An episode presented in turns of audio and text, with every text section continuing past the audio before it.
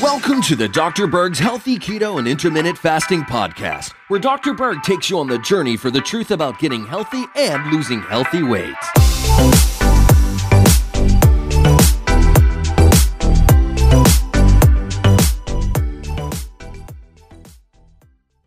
So I have a question. Can starvation actually give you a longer life?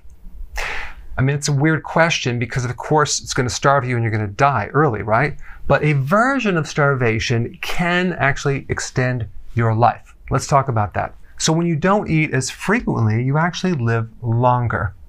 Not eating or fasting stimulates something very, very, very interesting. It stimulates certain genes that help you survive and repair. And one of those genes is called sirtuins. So sirtuins have very interesting effects. It's actually quite fascinating because they're the anti-aging gene, okay? So when you have DNA breaks, uh, this gene can repair those. So you have in the cell, you have these little proofreaders that go in there and look for errors in the genetic code. You know, they want to actually clean out any mutations, which are little alterations in the genetic code. So you have all these different things that can happen in this code.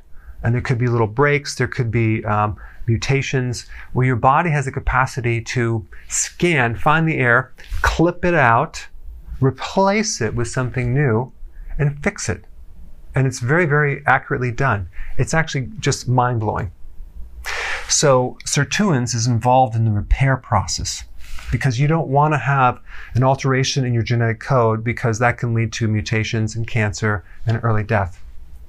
Sirtuins actually decrease oxidative stress. They increase your resistance to stress. So when someone says that intermittent fasting is stressful for the body or the adrenals, it's not. It actually makes you really tough. It makes you resist stress at the cellular level. It protects you. It decreases inflammation. It actually helps you make new mitochondria.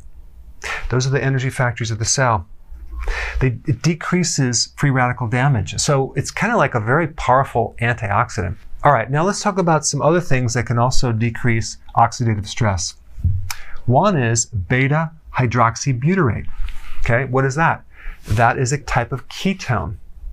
So look at this. We have ketosis and IF together can help you decrease oxidative stress and help you live longer. That's cool. And here's another one called resveratrol. It's that chemical compound, that phytonutrient in red wine, uh, that has a capacity to increase the lifespan in yeast and in fish by 59%. There's not a lot of studies in humans at this point. It's still ongoing. Well, they did a study with mice, giving them this compound on a high fat diet, and they compared it to an, another diet. They found that it increased survival, it increased insulin sensitivity, which is very interesting. So, if we combine intermittent fasting with healthy ketosis, with a lot of red wine, in fact, you're not going to even feel stress at all, right? You're going to feel really good all the time. And I'm just being sarcastic. Um, if you want to take this, take it in a um, supplement form, not in the alcohol form, because the alcohol is not going to help you live longer. It's going to mess with your liver. And I'm not even recommending you take this supplement. All I'm saying is that this has the capacity to decrease oxidative stress. And um, there's a lot of research right now. Uh, I would rather have you focus on your foods healthy ketosis, and definitely intermittent fasting because it has the potential to really help you live a lot longer. All right, guys, thanks for watching. I'll see you in the next video. Hey, if you're liking this content, please subscribe now, and I will actually keep you updated on future videos. Hey guys, I just want to let you know I have my new keto course just came out. It's a mini course. It covers all the basics and how to do it correctly. You can get through this in probably 20 minutes at the very most. So if you're interested, click the link below and get signed up now.